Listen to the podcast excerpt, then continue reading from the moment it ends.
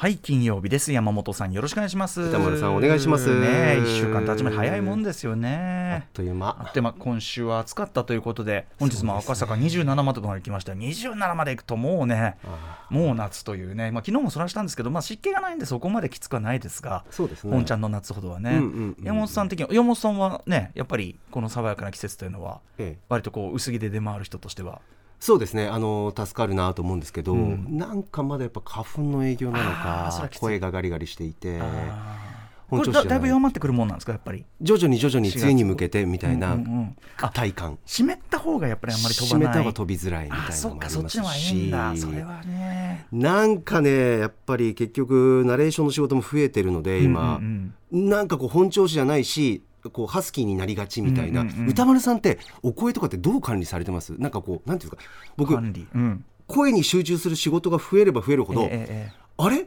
なんかうん。一日にうん。コンディションよく出せるうん声のな量というか、要するに声帯のベストな状態っていうのがええ限られてるっていうか、ええ一定以上喋るとちょっとね濁るみが出たりとかまあ、それが、まあ、もちろんその多分お聞きの皆さんはね、ええ。あのラジオとかって喋る分には、はい。まあ多少こうあれしててもむしろそれがいい味になったりとか、ええ仕事によるんでしょうが、あのありますよね。その喉のそのなんていうかなそのなんていうかな使用量一日の使用量。でやっぱその後は寝て回復とかしないと黙ったりして回復しないと、っていうのはやっぱあると思いますよそれは。やっぱり日常会話こういうフリートークだと感じないんですよ、あまり。ええ。正直。うんうんいざ録音するぞとか、出すぞっていうスイッチ入ってうん。声を吹き込むっていう作業をするという場面で感じるようになった、それはさたその要するに声張るとかそういうことじゃないですもんね。つまりその声張るから声出ないとかじゃなくて、ええ。大きい声出すわけじゃないのにそその多分声のやっぱその多分精度っていうか求められる精度が高いからええっていうことでしょう。なこれだから僕におけるまあレコーディングとかがきっとそうでしょうね、ええレコーディングはやっぱり、うんうん。あのーがなりゃいいってもんじゃもちろんないですけど、ええ。あのやっぱりその微妙なありなしラインっていうか要すするに精度を上げるわけだから。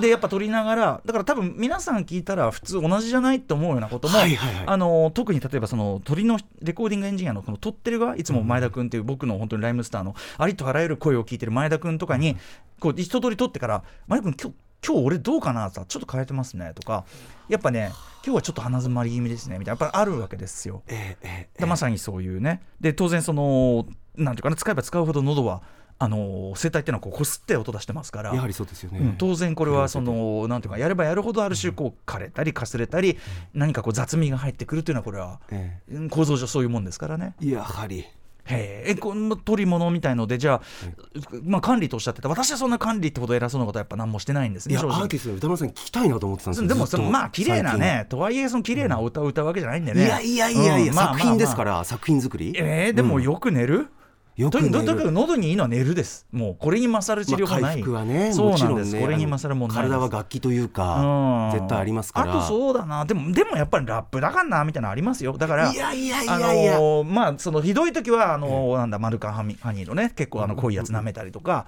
で回復を図るとかってのもありますけどまあそれはだからあくまで回復ですよね。うんケアってほどのケアまあ今最近だとマスクしてるからえこれ十分ケアですよね。そうですね。はっきりしてね。はとうん。にかくこれは喉には確実にんであの別にコロナ禍とは別に、まあ、引き続きしね、あとまあ風邪とかひかないんだったらこれもいいかなっていうのはあったりしますけど。えなんか山本さんは日々こうやられてたりするんですか？えっ、と最近何かした方がいいなって人生で一番強く思い出していて。おというのはそのあちょっと順をというとなんかあの、うん。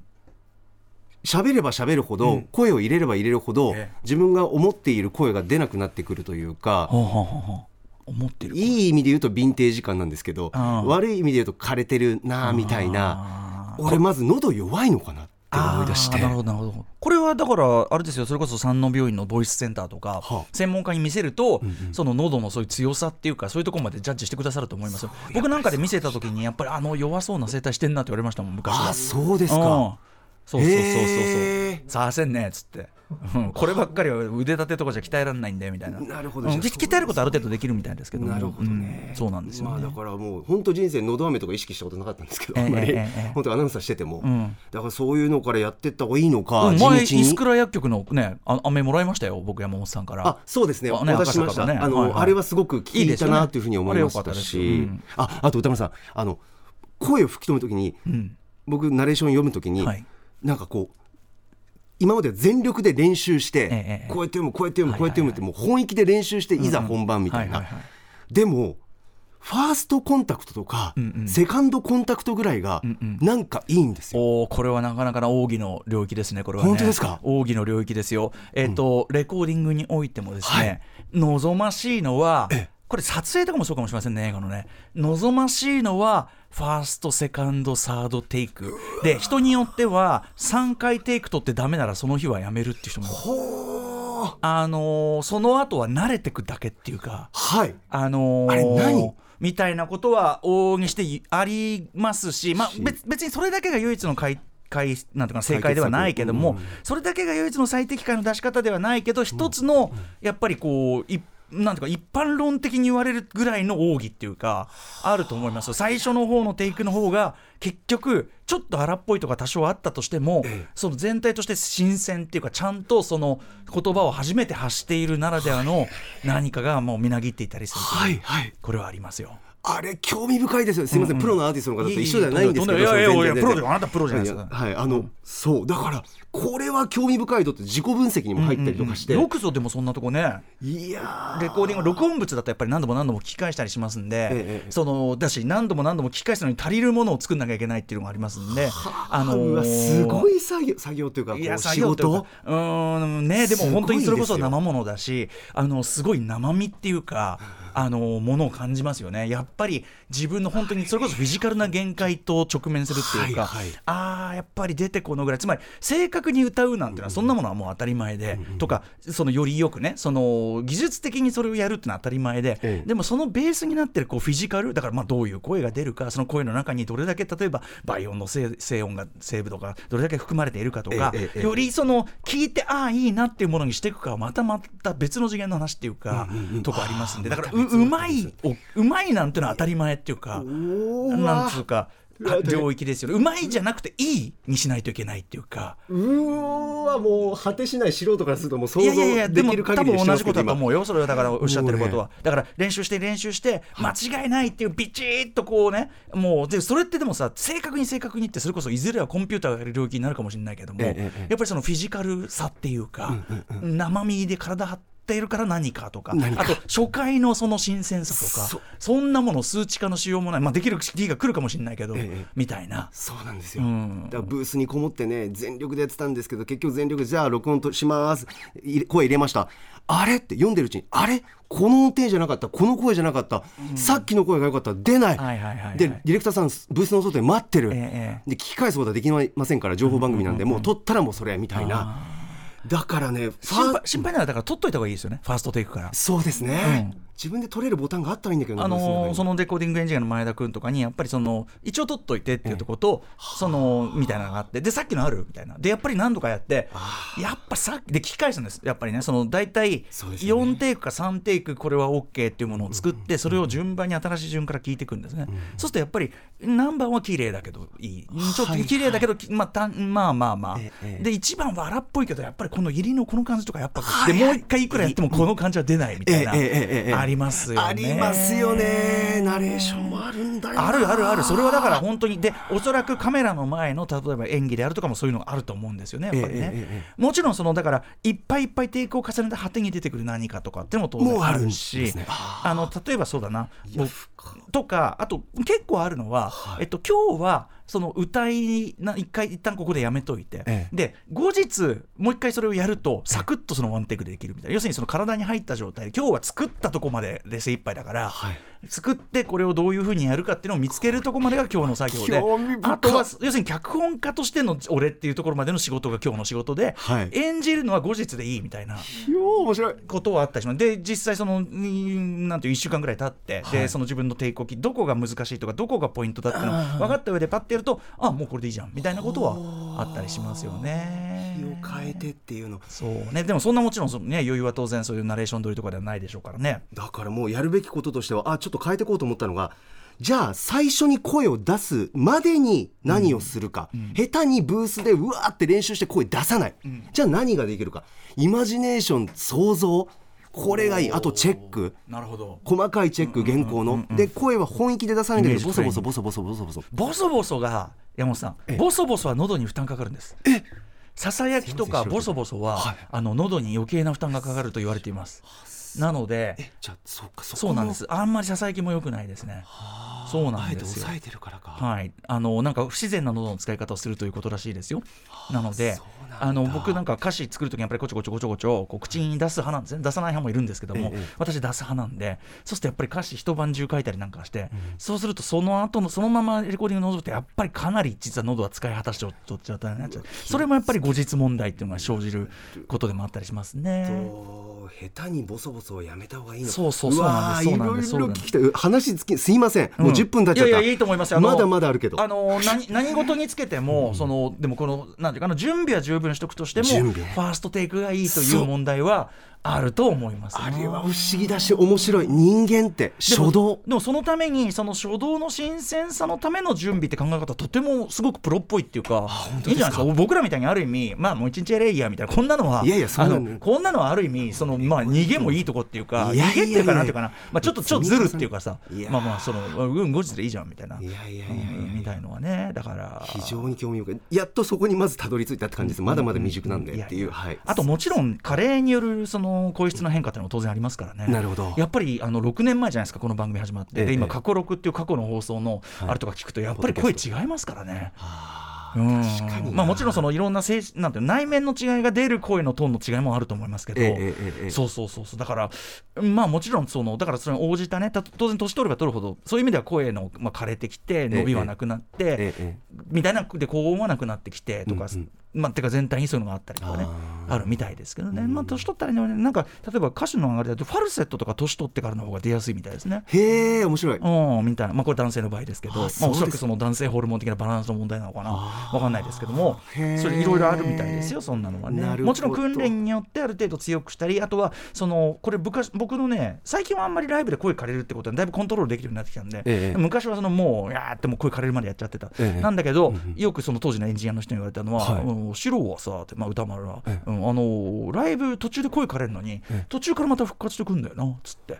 うん、それ野沢さんっていう人に言われてたんですけど、ええ PA ができる赤ちゃんと言われるね野沢さんに言われてたんですけど あのーい。や全然おっさんおっさんだけどね。あのそれは要はですね一部の演歌歌手の人とかもそれあるらしいんだけど、うん。声帯の、はい。えっと、違うとこ使い出すみたいなことができるみたいなんですよね人間は。はあ。でその例えばあの一流演歌歌手の方とかは喉が枯れてもその違う部分を鳴らして歌い続けることができるとかっていうこれはコントロールされ。てで僕は無意識にそれをもうサバイバル能力的にもう出ないってなったらそこから先こっちを使うみたいなのが出るみ出た時があるみたいで最近はささそこまではやっぱりあのむちゃくちゃしないようになってますけど、ええクラブとかだとどうしても声潰れちゃうんで音響悪いんでね。そうなんです。よクラブ一晩やると声潰れます。あのライブだけじゃなくて、終わった後、まあそのクラブのフロア行くじゃないですか、はい。クラブのフロアで喉潰すんですよね。えクラブって、はい。クラブって結局、えうるさいんですよ。もう大音量の。そうですねそれはもう。で周りにいろいろ友達とかいるじゃない、はい。で酒飲んで。盛り上がって。で大声で話すんですよ。くうるさいから。そうですね。会話したいから、そううん。で声からしだからそれで声からしちゃうんですよあ会話の、もうその大声会話しかも大声会話って言ってるけど聞こえやしないのよ。よく。何言ってる局うん、だから細かい話。でだから大体クラブクラブあるあるだと「なねしろくんしろくんななんとかでうんうんはいなんとかがなんとかええ何何?」みたいな「あーもういいか。もうまあじゃあとりあえず飲むか」みたいな。飲んでえ飲んでとか「えしろくんこれ何何何？おおおおおおおそうそうそうそう。それそれそれ」みたいな。だからね何にも何にも会話してるもうただ酒飲んで盛り上がった気してるだけみたいな。なるほど。これはクラブあるあるですね。あるあるな。それという。枯れそうだなああ、えーじゃあじゃあとりあえずとりあえずなんつって、でね、なんでなんど酒なんだかなんつってね、で、えーなんかおごったりなんかしてもね、関係ねえやつまで飲飲んでやがってね、え誰からも感謝されるななんだったんだ今の金みたいな、バカ野郎みたいな、ねえ、ろくなもんじゃないっていうね、あー。ろくなもんじゃないっていうね、すごいっすね。うん。今、今こうやってね、声張っちゃって、これもね、喉散々使ってるわっけですから。ていうことですよね。いやこれはいやでも声って面白いですねそういう意味でも面ね白いっす。だからそういうのをすごくこう研究されてる方あの歌い手の方の方でもいらっしゃるそうですし、あのつんくさんが前そういうこう自分をプロデュースするようなアーティストのやっぱり生態を見て、はいい、ろいろなんか研究されてるなんても聞きたいましたもんね。あーそう生態までもうん、なんてこととかね、うん、あったりするみたいですからね、あとはもうもちろんそれぞれのあの話し手だったり歌い手の皆さんのご自身のベストコンディションの持ってき方っていうのは当然あるでしょうね。例えばゴスペラーズの中で言うと、はい。あの黒沢薫さん、ええ。クロポポンね、当然あのカレーハードコアカレーシンガーとして番組も出ていただいてますけどあのぶっちゃけでもさ唐辛子なんてさ辛いものなんて喉いいわけないんですよ。確かに。そんなものは。確かに。であのー村上君にね別のメンバーの村上君に「あのクロポンあんな辛いもん食ってるけど」みたいな「あれどうなの?」っつったら「いや俺絶対ライブの当日とか絶対カレーなんか食わねえよ」っつって。ほう辛いもん絶対控えてますよっつって。あやっぱそうなんだみたいな。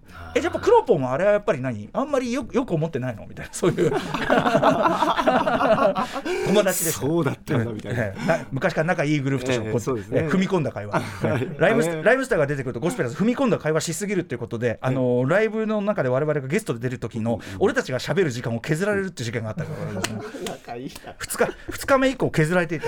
な すごいはい、あそこの事務所の社長に本当にすいませんけどもう本当にすいませんけど勘弁してください。うちにもイメージありますんです。うん。こんなのもありますよね。まあねあとは姿勢とかだな。姿勢ね。姿勢もう全部き聞いてみたい歌丸さんに。もうプロのアーティストに。聞きたいの僕いろんなスタイルがある。絶対にあるでも僕はとにかくその気をつけてるみたいなことのほどのことは何もしてないですよ。いやでもどこかで何かがやっぱりこう出来上がったあ自然とこうなったな結局みたいな。うんと例えば？か服装とかた立つ時の姿勢とか座るのかとか猫背なのかこうちゃんと背筋伸ばすのまああかとか。あるんでしょうけどね。ただ僕はとにかくあの特には気をつけてないです。あそうですか。特にはね。へえいやまあそこはだからいやいやだからそこはまあ所詮はラッパーですよ。えいえいなんてね。わんてわけない。いえよなんてね。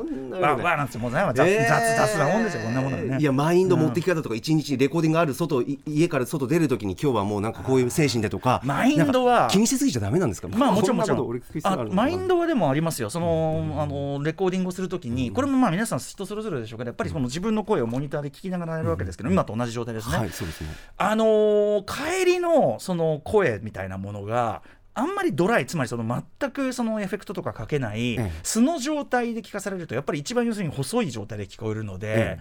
要はそのなんていうかな道端でパッとふとこう鏡に映る自分を見た時のあみたいな、はあ。その自分のコントロールしてるルックスじゃない自分を見た時のがっかり感ってあるじゃない？あるいはその初めて録音した自分の声を聞いた時のあれこんな声してんのか感とかさ要するに自分の声って自分の脳みその中で響いてるから、ええ外に響いてるより倍音が豊かなんですよ。人が聞いてるよりもいい声聞いてるの自分は。伝わってくるね。そう。なんだけどそれいざ録音して聞いてみるとあうっすとかすあってしまうわけです。であのーみたいなのをでみたいなのに心を折られたまま撮ると、ええ。これは不思議なもので要するに自信がない状態で撮った歌って当たり前だけどなんかちょっとした声の張りとかというところに自信のなさが出るんですよね。でやっぱその「俺かっこいい」ってだからあのーボーカリストの中にも何種類かいて例えばそのこれ境有理論で言うと、えビートルズで言うと、ポール・マッカートニーは自分の声大好き派。でジョン・レノンはそうでもない派みたいのがあると。で自分の声好き派の作る曲っていうのは伸ばすとこが多いとか。あとまあその割と歌一本で聞かせるようなものが一方その自分の声あんまり聞かしたくない派はふわりが細かい上にええ。いろんなエフェクトかけたり曲の中に仕掛け作って自分の声をその中の一部のパーツにしようとするっていう傾向があるでまあ何にせよでもどっちの派にせよその自分の声を聞きながらはあなんつってやってる時にああかっこ悪いなって内心思いながらやったりするとそりゃそういうこうなんかちょっと背筋がこうちょっと猫背になった感じの声になっちゃうし俺かっこいいと思いながらやっぱりよりまあ少なくとも自分の能力の中で伸びやかなものが出しやすい。ゆえに帰りの音に例えばもうちょっとコンプかけてくれ。コンプかけると音がちょっとこう太く聞こえますんで。実際のそのレコーディングで最終的にどういう音に落とし込むか別として今俺が聞く声は太くしてくれとかあとまあそのなんかエコーだのディレイだのかけてその雰囲気かけ雰囲気出してくれみたいな、おおべべ着せてくれおけお化粧してくれっていう言い方も俺はちょっとだけ化粧してくれみたいなはああとちょっとだけ筋肉つけてくれみたいなことを言って やる。でそれでマインドを持ってくとか、っうんうんうん。ていうのはありますよね。なるほど。それでいうと自然に僕やってるのは返しの音耳に自分の声を聞きながら録音する、その返ってくる音をボリュームをちょっと大あもちろん。大きめにします。それだけでもちょっと違う。声は当然張りたい時は大きめにした方がいいですしね,、ええそうですね。逆にまあちょっと小さい時はちょっとボリューム小さめにするとかそういうテクニックもありますよね。ね。で私もやっぱ心やれでねやっぱ散々交流今ね私はつまみで今。とにかくこの放送自体ですよ、ええ。そのヘッドホンでやってるじゃないですか。そうですね。歌丸さんヘッドホンそうこれ自体やっぱり自分の声を聞きながらそうですね。のなんていうのかなあのーやっぱ確認コントロールしながらやりたいって言われて以前はい久米宏さん来ていただいた時にね、ええ僕がこうヘッドホンしてるの見てヘッドホンでやってんだっつって、ねおっしゃってましたねびっくりして「いや僕はちょっとそうなんです。出音が聞きたいんです」っつったらすごいびっくりされて。逆にこの素の状態のままやるのはめちゃくちゃ僕心もとないですね。あー聞きながらちゃんと自分の声を確認しながら行きたいということ。だし、うん。そもそもそのアンプを通した声でしか勝負してないんですよ。常に僕は。あのーライブでもなんでも。マイクを通してアンプを通したやつだからその素の声ではもともと商売してないんですわみたいなのがあるからなんかこう素の状態だとこれは何金取っていいやつなのみたいな感じがしちゃうんですよね。ああ面白いですね。そう。えーその感覚なんだ。それぞれあれやなそれはな、えあ20分経ってしまいました。皆さんいかがお過ごしでしょうか？アフター。シックスジャンクションすいません。本当にすいません。僕のせいで。いろんなこといいやプロのアーティストなので聞いた方がいいと思って。たためになると思うためなるなると思う。なるでしょ。なるよ。After Six Junction. 4月21日に、えー金曜日時刻は6時今21分です。ラジオドッキの方もラジコドッキの方もこんばんは。こんばん TBS ラジオキーステーションにお送りしているカルチャーキュレーションプログラムアフターシックスジャンクション通称アトロクパーソナリティはラップグループ私ライムスターの歌丸です。そして今夜のパートナーは TBS アナウンサー山本貴明です。一つだけ一つだけ。はい。えー本日21日じゃないですか。ええ。来週28日じゃないですかほう。4月。ほう。4月28日金曜日。まあ多分このぐらいの時間帯ですかほねう。ちょっとした発表をさせていただきます。まあ今日の話とも関係してるかもしれませんね。ちょっとじゃないな今日の話とも関係するようななるほど。今話したようなことと関係するような面白い。つながる。話をするかもしれません。行ってみよう本日のメニュー紹介です。あやばいこれ入っちゃったごめんなさい。うるさくて。6時半からは週刊映画辞表ムービーウォッチメン。歌丸さんが評論するのは2009年公開の人気ホラーの前日談。エスターファーストキルです。そして7時からはライブや DJ プレイなどさまざまなスタイルで音楽を届けるミュージックゾーンライブダイレクト。今夜のゲストはこの方たちです先月サード EP「フォーパイズをリリースした3ピースロックバンド BBHF 登場です。そしてその後7時30分頃からは番組内番組元 TBS アナウンサー安藤博樹さんが各界のトップやリーダーたちとこれからの時代を担う人材について語り合う学校法人慈恵学園東京情報デザイン専門職大学プレゼンツ夢を追いかけてお送りします。7時40分頃からは私発案期間限定投稿企画なわけ。リスナーから届いた思わずなわけと言いたくなるような出来事を紹介します。8時からは番組で紹介した情報や聞きどころを振り返るアトロクフューチャーパスト。今夜のゲストは脚本家映画監督スクリプトドクター三宅龍太さんです。そして歌丸さん今夜は最後までいらっしゃる日です、はいバラダン内週なので言います。やっぱり山本さんいい声してますよい。やいやいやいやありがとうございます、それではアフターシックスジャンクション行ってみよう。After Six Junction. さてこの後ムービーウォッチメンエスター第2作エスターファーストキルですが山本さんいかにご覧になったでしょうか？はい僕一作目もファンで好きなんですけども、今回もですね僕は何と言ってもあのまあネタバレ気をつけますけどフードを使った戦いが結構攻防が、フードを使った戦い、はいあれうん。を食べさせてこれをっていう。はいはい。あれが食べさせね食べさせ合戦ありました食べさせ合戦ありましたようんうん確かに確かにね確かに。あのやり取りがたまんなかったですね。悪い悪い同士っていうか確かに。こう来たらこうするみたいな、ええ。あのまあスムージーの色も良かったなとろっとしたあのね。しかもお互いそれをねあの表に出しちゃいけないというね一応前目がありますからね。そうなんですよね。そこよかった。ここねちょっと注目して見ていただきたいんですけれどもあと歌丸さん、はい。あのエスターの、ん。こうサングラスに口紅にドライブシーン、うんうん。めちゃくちゃかっこよかった。マイケル・センベロのね、マニアックっていうね。あの曲あフラッシュフラッシュダンスという曲の中で流れるやつですね。あそこたまんな。彼女のだからあこれあんま言わないじゃん。まあその、せ世代なんじゃね？たそうきたか。さすが。なるほどね。腑に落ちた腑に落ちる。その曲もね注目して聴いてほしい。世代なんじゃないちょっとちょっと微妙な、あの一線の踏み越えかもしれませんが。さすがでいらっしゃいます、はい。この辺りエスター After Six Junction.